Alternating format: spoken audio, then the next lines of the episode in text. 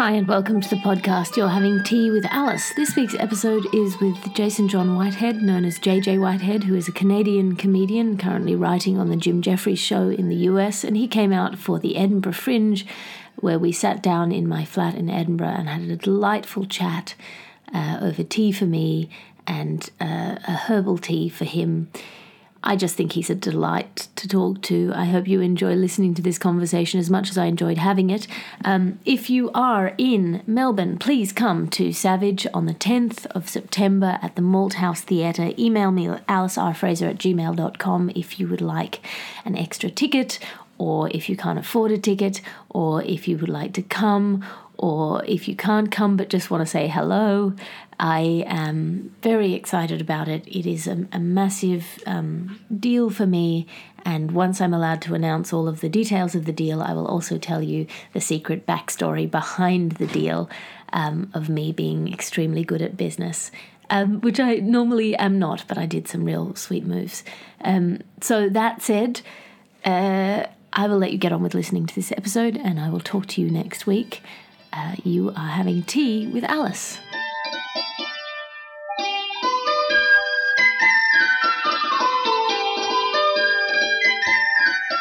Who are you and what are you drinking? Well, my name is Jason John Whitehead. I'm known as JJ Whitehead, and I'm drinking a lovely herbal tea that you just made me. Yes, yes. Yeah, it's, uh, it it's got oat pu- flour. Yeah, it's a Pukka Pukka tea. I'm not really a, I'm not a hot drink guy, hot drink aficionado, but Well, you're I doing trust your choice. you're doing well so far. In It's I mean, delicious. you're not drinking it in- the wrong direction, or Yeah, I'm holding the little handle, chummy, correctly. it's not it's not a complex process, but you're nailing it. You've done really well. I've uh, it's taste it tastes very herbally. Good. So- that is what you asked for. Uh, and I'm drinking a sort of a matcha sencha blend, Ooh. which is uh, a green a green tea. Um, I'm lucky that you explained it because when you said that, I had no clue. uh, so matcha is sort of powdered green tea, and sencha is a relatively high grade of green tea in this in the Japanese style. All right. Um, so, Mm-hmm. what you been wrestling with, JJ? What have I been wrestling with? Mm-hmm. Well, we're in the third week of the Edinburgh Festival, so I guess overall we're we're mostly wrestling with where we're at as artists. I think at this point in the festival, if you're really absorbed in your in your show, and like we just talked about briefly, like wrestling with the conclusion to your hour long show that we've been, you know, we've been developing all this material and And then do we just bin it and move on? Yeah, in a lot of ways, it feels like you you do have to bin. That sometimes that's the process, isn't it? Unfortunately, I mean, I'm trying to record mine while I'm here as well because I want it to be a new album. But uh, yeah, as far as being an artist goes and doing an hour long show, being in this market because I live in America now, where you do a lot of 10 minute spots, and also I, I tour with Jim Jefferies, so I open for him and I do 25 to 30 minutes to bigger crowds, so more poppy kind of jokes. So that's my stand up comedy career in America. So to write this one hour show and bring it here to the Edinburgh Festival, it does feel, I don't know, sad isn't the word, but I guess wrestling with is a good term because I just, like I looked at it today, I got eight more performances of this. And, And then I don't know where it's gonna go, or it's just, or does it just sit on the shelf for? Well, this is the, this is the months. question. I've also been wrestling with it, although it's, it's sort of maybe not as metaphysical. Uh, is well, on a more metaphysical level, what is uh, this kind of art? Part of what makes stand up valuable is that it's in the room, that it is an experience shared only by you, and every, and every performance is different, and the people in the room are the only people who are there. Yeah. The process of recording it, the process of um, turning it into television or into a podcast, as I've done before, is uh, you're giving something less than what was there in the moment. Oh yeah, But at the same time, you're also not losing everything that was that show by letting it fade into the distance in time. Oh, entirely. I mean, in a lot of ways, that's the most you can do. You can never, you can. Yeah, I mean, you can never truly capture the live in the moment. Well, you know, it's like watching anything on television, even at like a sporting event or even live in the form. moment, you can't capture live in the So, moment. uh, yeah, so unfortunately, it is. Yeah, there's no way to. It can't be done, can it? Can't. By almost by necessity, if you're truly in the moment, you're not noticing it. yeah. yeah. Um, but then I'm I'm I'm sort of struggling with this a little bit recently because I was asked to do a special, like quite a fancy one, definitely the fanciest thing I've ever been asked to do in my stand-up career. Yeah. And they said, "Which show do you want to do?" And I thought, of all my shows, Savage is the one that is my desert island show. Right. So if there's any show that's going to get this massive boost, I would like it to be that one. You know, it's the one that if you said you can't do anything else for the rest of your career, but Well, one hour, it would be that one. But now I've already done it as a podcast, and I feel like that might be a better way to do a show. Full stop. Like audio, I think might might be a better way So what you mean? You made an audio recording of Savage and released it for free on Audible? as a podcast. So no, so as a just a free podcast, as a trilogy podcast. Right, but now you have an opportunity to do a more commercial version of it, and and with a set decoration and all that. Well, I think it's totally. I think it's two completely different things. It is two completely different Yeah. things, but I, I think I, I feel perhaps maybe the podcast might be the better version of the thing. Yeah, well, it'll be different. I mean, the obviously the new one that you get to do for Amazon will be uh, the more commercial version, Yeah. and also it will just be sen- sentimentality to you, but it'll also get, it'll give you some new fans who want to see that. They'll want to see this more commercial thing, and they'll discover you through that. Well, so the other thing that I it's good for struggle with about that is that I did this in, in 2014, 2015. And then Hannah Gadsby did her thing, her fantastic show, Nanette. yeah, uh, And because this is a show that I wrote that it doesn't have a conclusion, it's a deliberately kind of uh, structural, there's a structural element to it. I worry that I will be compared to her as though I were copying her, even though I did my show before she did hers. oh yeah. Or I'll be compared with her unfavorably, or I'll be compared with her. I just don't like this comparison. You shouldn't worry element. about that at all. Like, don't yeah, don't even don't even start to worry about that because Hannah's like Hannah did well. She in a way she broke the mold. I was gonna say even her. I bet yeah, even the version of Nanette that went to Netflix for Hannah. If you talk to Hannah, she'd probably tell you, yeah, that's not my favorite mode. At that point, she was already on her 100, 140th performance of the show or whatever it might be. And I bet even she would tell you like, oh, I wish I could have had. I wish we could have got number 30 down, you know, just when it was starting to happen for her. But yeah, comparisons never stop anyway. I mean, like I said, uh, Jim Jim Jefferies even gets compared to Hannah in in America because they go Australian comedy and they, you know, and it's just Which is bizarre. yeah, they're two totally different Well, I'm getting this with Mythos so uh, because Stephen Fry is doing his trilogy called Mythos, and people are like, "Well, you did a trilogy, and your show's called Mythos." And yeah. It's Uh, gonna happen forever. That's part of the. That's just part of the like uh, being an art form. That's the only way they can. They can't. It, we're not a sport where we score winners and losers. You don't go up against somebody else and end up winning two to one or anything like that. Instead, critics just stand in the wings, going, "Well, is this is this more X this or more derivative Y? of that, or is it yeah?" And it, Yeah, it's a- it it's really a- doesn't matter. I think perhaps the the reason I'm feeling like it might have been a mistake to choose Savage was because it is, of all my work, the one I am most sensitive about, and I'm about to put it out to the biggest audience. Well, that's great. Like it's the one that I can't stand to have criticized. right. okay. Well. So Well, just uh, yeah, head into the belly of the beast then. Fa- Face your fears directly. and, yeah, uh, here you go. and uh, yeah, this is this is the life, right? Yeah, yeah. You're welcome. It and and also you know, in in it all fades away after many years anyway. So you'll get it down, and you'll look back ten years from now. And I'm sure it'll be the right choice. You'll be like, that was the one that I was most emotionally attached to. I'm glad I put it down then. Yeah, but that's just confirmation uh, bias, isn't it? Uh, Everything is always the right choice in retrospect because Oh, otherwise you can't definitely not. I've, I've made some horrible choices. so. what what would So- you change if you had to? I wouldn't have. So I did a DVD. I had a DVD on Century. I recorded it at the Sydney Comedy Store in 2011, and I didn't realize this was one of my bigger opportunities. You know, I had a like a three, uh, three market deal with America, Britain, and Australia, and I cut my hair all off before I recorded the DVD. And I'm really happy with all the material and everything, but I don't. And I sold it for maybe one year after my shows and stuff, and I think it was on shelves in Australia, but it never even uh, Viacom or I think didn't even because by the time I actually came back to Britain eight months later, my hair was already growing back. I've always been a. This is such a stupid, superficial thing, but I couldn't. And I'm not. It's not like I'm Samson or anything like that. But I'm like, I can't believe I made this choice when I had one of these big opportunities in my career. So I cut all my hair off, thinking I'm going to be a clean cut. Oh, I'll have this look now for the rest of my career, and this DVD will launch me into that. And instead, I should have had the opposite idea of like, no, stick with the way I've looked for the whole 10 years that I had been building all this material and building this identity and record myself on DVD in that fashion and then move on afterward then then if I wanted to so uh, so that's so I regret I regret that very much but So now it's all on YouTube so There's whatever two things that are really interesting about that for me. One is this idea of like your brand, that you have a sense of yourself and how you ought to look. yeah What would you say that is? or Is how I'm comfortable Yeah, how, you're I'm comfortable. comfortable looking yeah What could you can you like outline how you are comfortable looking? I'm very it just a comfortable with my long hair. I mm-hmm. feel quite loose. I I like sometimes I like being able to hide my face a little bit. I do like that as well.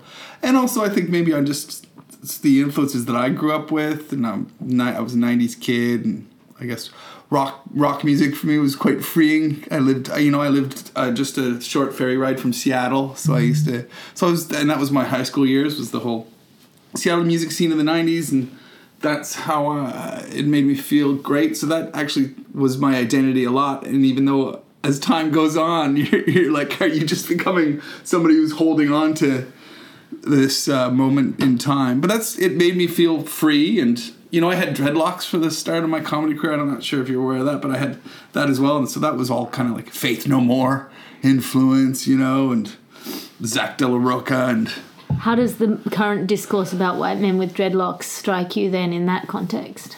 Oh, the whole the whole uh, cultural appropriation. Has anyone done that at you? Yes, I had a I had some trouble with that this year. Did you defend Which yourself or did you back oh yeah, down? I or- defended myself, but people get really angry. It's I don't know. It's a weird contest. Yeah, context because yeah, some people discovered they discovered old pictures of me with with my dreadlocks, which have been off my head for more than ten years. What did the conversation sound like? Uh, one of my bosses on the show I was working on um, said to some of the complainants, um, "Well, how, how do you feel we deal with this?" And then I was starting, but I was being funny about it at the time. I was like, "Oh, maybe you should suspend me for this offensive hairdo I had ten years." ago. And not, it wasn't even offensive ten years ago. That's what I was trying to say. And then somebody who was complaining said, "Well, maybe ten years ago people didn't have the voice to stand up to you." And I was like, "It's not." It didn't go. Haircuts didn't go down like that in 2008. Um, and then yeah, and then one of my superiors said, "Do you feel that he should have sensitivity training?" And the person on the other side of the issue said, "Not necessarily." And I found that quite offensive. I just, I just went. The answer is no. You should you should say no to that question because I'm plenty sensitive. It's okay. I didn't I didn't get that. I got dreadlocks in my 20s because it was freeing and it was liberating and I was a performer and I was influenced by other performers who had dreadlocks. It had nothing to do with whatever the the story is that they they tried to paint in that moment. And, you know, Yeah, th- that's interesting. The the hairstyly things, the idea of, of cultural ownership over over stuff, yeah. I think is is an interesting argument, and it does definitely have two sides. And I, but at the same time, I think intent is also important. Yeah, people aren't paying attention to intent anymore. They're just scoring. There's a okay. There's a, there's a little plague uh, in society right now where you're just scoring points for uh, pointing out the possibility of offense or the possibility of wrongdoing. Well, there, there, there is a difference between somebody tripping over and knocking you into a wall and somebody deliberately knocking you into a wall. Yeah, exactly. And there's a middle ground there where someone's careless and then they trip and knock you into a wall. Hmm. Yeah, I think all of those, and those are very, very, very important distinctions that I think everybody in the world should recognize. yeah. The difference between I was having dinner with Andy Zaltzman, his lovely family, the other night, and his daughter accidentally splashed some of the hot pot onto his son. And his son wept in sort of shock and, and pain from being burned, and his Yeah. daughter apologized profusely. But everybody at that table understood that that was not a malicious act. Yeah, exactly. If you know, if if his son grows up and is like, "Oh, my sister used to burn me at the lunch table," exactly. there is a there is a difference. Or even, or even if you remove that, even worse from to another degree of separation. So not just him, but another bystander goes, "I hear back in 2019 she burnt him with a hot pot," you know, and then it starts going that way, and it's not even you're not even telling it from a first-hand experience anymore. I hear that Sarah Silverman just got thrown off. Have you heard about this? yeah. just happened last night.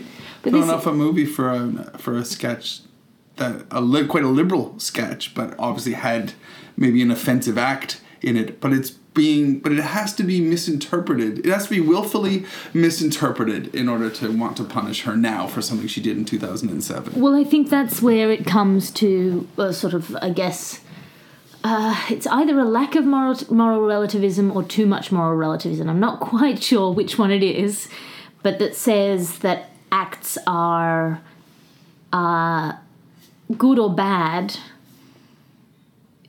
ir- uh, res- irrespective of their context Yeah, which I, I don't really follow. It's I mean it's you can say something like murder is always bad.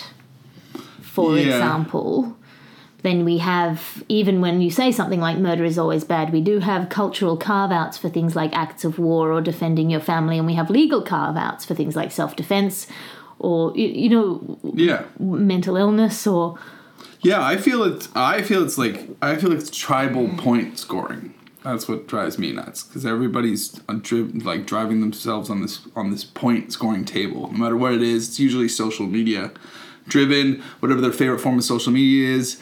So I, f- I find that no matter what the truth is behind what they can say, they're always thinking about how many points they can score by saying it, and that's a plague that I would like to remove. Yeah, I think that's a big part of it. I think there are also people who are um, 100% sincere. And I think that's where it gets hard to negotiate because there are people in all sincerity who will say something like, it doesn't matter what you mean to say, what matters is the impact that you are having. Yeah. And that's a really reasonable sounding argument. But that's also that's also erasing the boundary between, for example, manslaughter and murder or Right. accident and malice. Like there are Yeah. and and I it's sort of a, a very the urge is a very schoolyard one to say, well, you never listened to me, which is a fact. You know, for for a very long time in history, people have been told that they didn't deserve a place at the table, that their opinions didn't matter, whether it's women or people of color or people with disabilities, and, and we're still fighting that to kind of have a an even-handed voice. But the urge that that urge to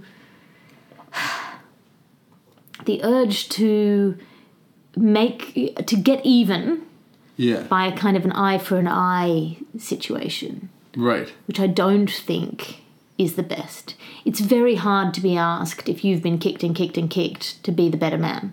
Right. Yeah. Particularly when people have used be the better man to keep you down. But it doesn't mean that you shouldn't be the better man.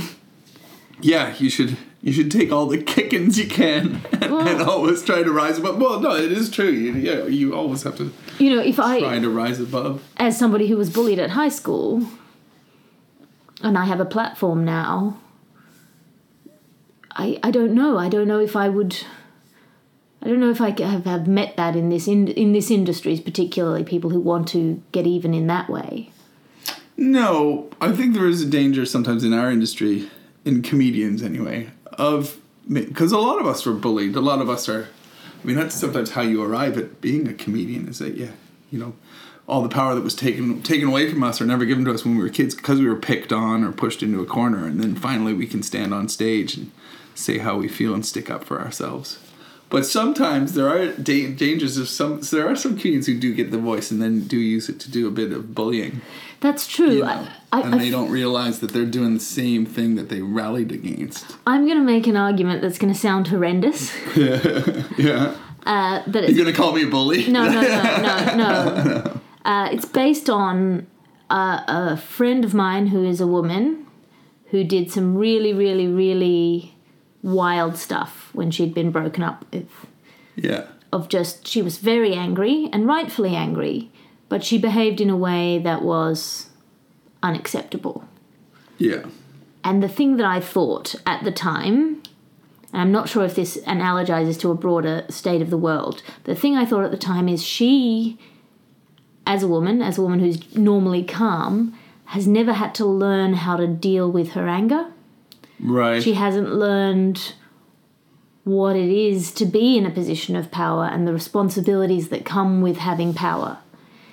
And say what you like about the misuses of power historically, which have been huge and vast, at least there was some, there has to have been some. Maybe I'm an idealist and have read too many books, but there was some sense for people who had power that they had some obligation that came with the power, of course. right? And I feel like that's what the check your privilege conversation Isn't that should be. Spider Man? Yeah. Isn't that also? Isn't, I mean, Isn't that the also thing. the lessons we learned from Marvel and this? Yeah, like it seems yeah, like an totally, yeah, obvious right, yeah. lesson of, of, of we are fighting for power in the world, uh, most of us, and you cannot fight for power without also fighting for responsibility. Yeah. Okay. Here's so this is this is another way that I feel like writing. So because I write on a, I write in a pretty intense Hollywood writers' room on a political comedy show, and uh, and I do. So I feel, and I'm maybe more moderate to. I'm definitely liberal. Like I'm liberal. I'm extremely liberal about the things that matter in the mm-hmm. world, and then I'm moderate about the things that don't. Whereas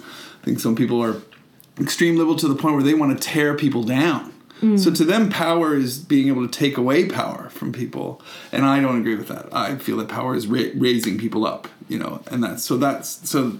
To what you were saying, that's how I feel too. I don't like tearing people down at all, even no matter how you can pick holes in them, or I don't believe in the well, it's cancel culture, isn't it?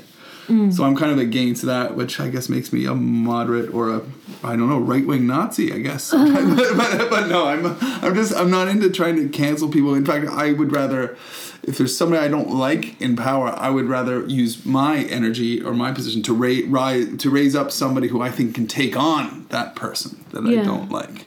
You Well, know, it's you an like interesting guy, thing. I'll you show thi- you somebody better. Do you think that has to do with uh, being older than you were?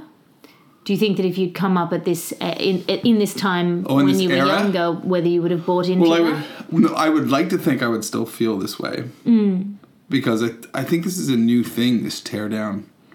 It's certainly not a new thing historically speaking, but it's new in this context, in this, and the, the, the structures and things that are available for doing it are, are new.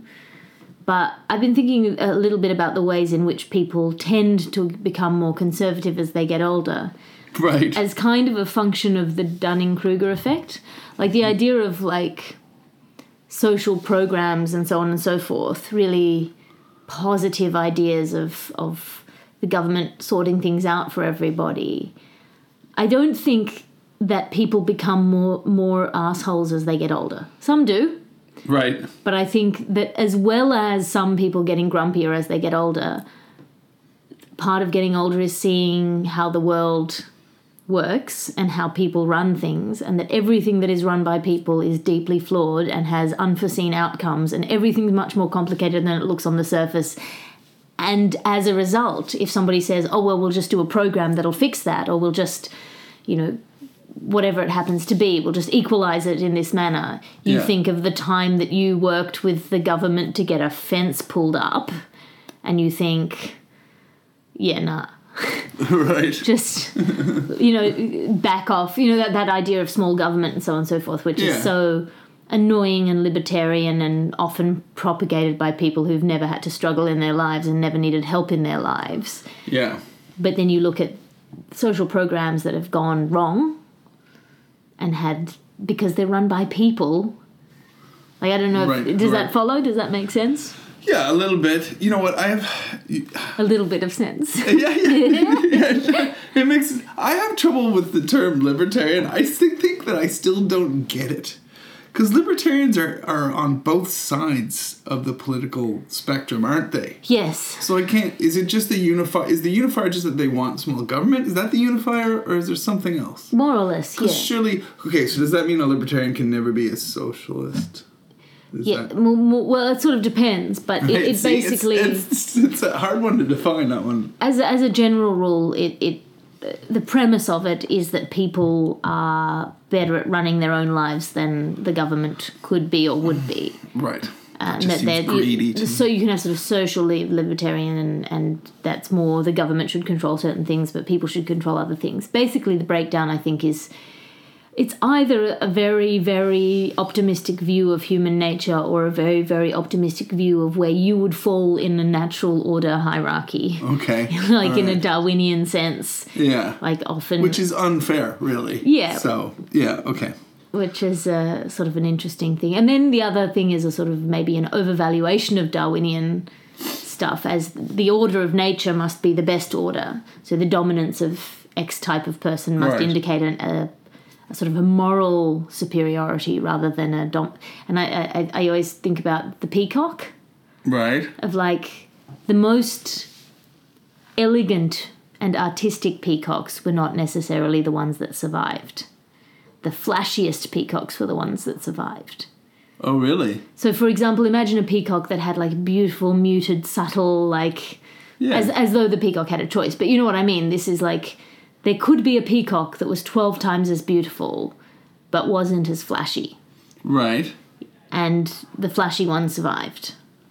Right. That's not what I would have thought. In the natural order, the Kardash- Kardashians rise to the top of the heap, and someone who might have a more subtle approach to feminism or beauty or art or vulnerability. it's overlooked and Yeah, the the Kardashians have a very slick approach to vulnerability, to marketing their own uh, self image, right. and that rises to the top. But I don't think you would necessarily say that is the best. It's just the Yeah. most powerful. Yeah, or the most commercial, even. Yeah. the most. Yeah. Yeah. Yeah. So I think about that when, when people are like, oh, well, you know, natural order arguments, whether it's to do with the dominance of men or the dominance of the free market or whatever it Right. happens to be, those things aren't necessarily the best. And the state of oh, nature is a horrible place. Yes, the the watered down version of everything is usually the thing that goes most mainstream. Yeah. So What else have you been wrestling the, with? f- the flashy four, four. peacock. Four, four. Um, I, it's not really wrestling or anything, but yeah. I, but I'm also I'm going back to LA after this, so I don't consider it wrestling. But you know, I've been there for three years now. Um, I'm getting I'm on heading on to my third visa. Um, I guess because technically I guess started visiting there like five years ago. Made the move three years ago. Now I'm going on my third visa, but I lived over here for 15 years, so I don't call it wrestling. But I'm I always I felt homesick to want to come here in the first place, and now I'm going back to LA. I do feel like LA is home now after three years, but man, I sure felt like London was home after my last stint in London was like seven years long. So call it wrestling if you will, but I'll call it It's a- wrestling if I wanna. it's a general uh, it's a general like you know hobo bag on my on my stick like when am i gonna when am i gonna stop and finally call a place home so That's interesting. If you if you could choose tomorrow and your career was set and you could do it from wherever in the world you wanted to do it, what, where would where would home be? well see it doesn't stop man. I was in amsterdam like two months ago. I did some shows in holland. And god i love amsterdam. It's such a nice place and the clubs were great. All these there's lots of english speaking clubs all through holland. And of course you can fly easyjet for like one, 21 quid back over to england so if i was a working a living comedian if i didn't pick london in britain to live I would because there are a few comics based over in France and stuff like that. So I did. So I loved it there. Um, I would love to have the stand-up comedy lifestyle that you can get out of Britain, but have it in LA. That would be the perfect combination. Because of course I work on a TV show in LA. So oh my god, that would be because I do like the lifestyle of LA. I like the you know, I, it's not as smoggy as you've heard, but uh, it's. I was just gonna say the fresh air, which nobody will ever believe, but it really is. the open Um, air, at It's least. yes, the open air and the sunshine, and I bike to work. Um, So it's hard. So there's elements of each because the stand-up comedy in America is not the standard of stand-up comedy in Europe. What is the difference, do you think? Uh, stand-up comedy in America is more uh, generated towards fame, whereas I think stand-up comedy in Europe is more is more a piece of art. You know, it's a, the audience is respected as a piece of art. Um, you know, they'll they come for a night out as well at comedy clubs and stuff. Whereas in America, I mean, this is a, bit of a stereotype, but for the most part in America, they come to fame spot to to go out. Like some of the questions Americans will ask or even want to hear before a comedy gig is what credits does this person have? Were they were they in a fast food commercial or an episode of CSI Miami? Whereas, I mean, as you well know, even here, here, uh, an MC or a compare, they won't even say that before the. Before, they just they just say Alice Fraser and they just bring you on, and it's Yeah. up to you to captivate them with those first couple of sentences or with the way you walk on the stage, and off we go. And in America, that's not the way you're introduced. You are introduced as he does this. He's a writer on the Jim Jefferies show, or like they need those credits so that the Amer- an American audience can initially go, oh, oh, oh, okay then. So that's a huge difference. And on top of that, your sets are not as long. So So less less room to play. less room to play, less room to develop a full narrative, a full arc, you know, maybe even tell stories a la Billy Connolly style or the way a lot of, uh, uh, I say us, the way a lot of us British comedians. Uh, have- You're you're sort of a colonial as well. yeah, but also I learned I learned stand up comedy over here, so I tell st- I tell a lot of stories and stuff, and and for me, and you know, I'm here doing another hour long Edinburgh show, which which has probably six good stories in it. So that's not yeah. So I wonder how much the American sensibility will shift, at least in part, because of the demand for content from streaming services. So I think part of the reason why there is more kind of arty comedy over here, other than the kind of cultural traditions, is that you have this festival circuit turn over an hour every year. And you Yeah. cannot turn an, over an hour of jokes every year unless you're wildly prolific. There has to, Yeah. Or it's not easy. It becomes uh, almost necessary to have a spine in there of a story or a, yeah something something. Yeah, that is that holds it together. Not just that holds it together, because that implies that a story is less than just jokes. It's it's hold it together and distinguish you from the other six acts that an audience member will be seeing in the day on at a festival. It has to be you. yeah, It can't just be your jokes. yeah. It's a piece of you.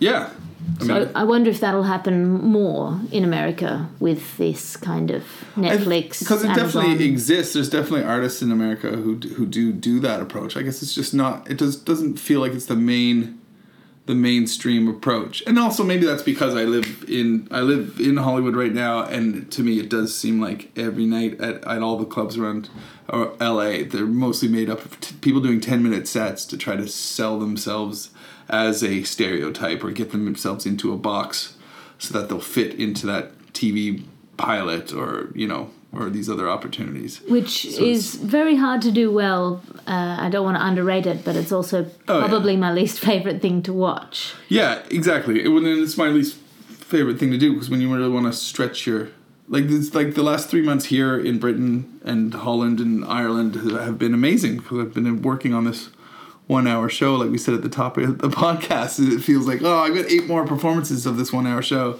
And then I do have to go back to America and go back to doing the 10 minute like you know i'm from I'm, my 10 minutes in, in america is generally about being from uh, con- two countries with socialized medicine. That's i hold on to that piece. I don't know if you remember that Yeah, from my show yeah. but that's the, my 10 in america is, is is attacking them for their health care. So that'll be as a canadian who lived in britain as well so that's generally my 10 and then my 25 to 30 when i open for Jim is just kind of sometimes whatever i'm in the mood for for the night and just turn it up and uh, because it's big theaters and stuff, so you just kind of perform the hell out of whatever pieces you've chosen. But you've also So- got a job there, which is to warm up the audience, so you can't take Yeah. that many risks. no, not at all. You get to dabble. You can dabble with a little with the premise, Yeah. and then you have to let that premise sit in your head for a night, and then the next night you do the premise and maybe two lines, and then hopefully after about seven gigs of opening for them, then you, all of a sudden you've got uh, you've got a bit. But but yeah, you can't do it. So so that to go back to the original question. So that I, so I love the lifestyle in LA, but man, I love being a British comedian more. So if, if there was ever which there will never be. But if there was ever a way to be to be those two things, that would be uh, so that would be a pretty amazing combination. Need to knock on the door of some sort of Silicon Valley entrepreneur and get them to invent some some very fast tunnels between LA and Yeah. London. Well, this might be the only way to do it. Maybe you just have to make those commitments and come over more often and. You know, like we'll see what the coming year has to do. Like we have ten more episodes. Of, I mean, it's a good problem to have, isn't it? So working on the TV show. So should the TV show go away, then then yeah, then maybe I'll have to try to find a way to monetize it well enough so that the travel expenses don't eat too much into it, and then start hitting those markets where the one-hour shows are more popular and and we'll see. But I definitely love. I definitely love. Uh, you know, when I lived in Britain, I didn't realize how much I was going to miss the stand-up comedy scene of of Britain and Europe altogether. But I but I do not miss the British rain at all. And I will say like. Because that's what was really driving me nuts. I was just so wet every every day for a while, and I was like, I gotta give. I, you know what? I'll give LA a shot.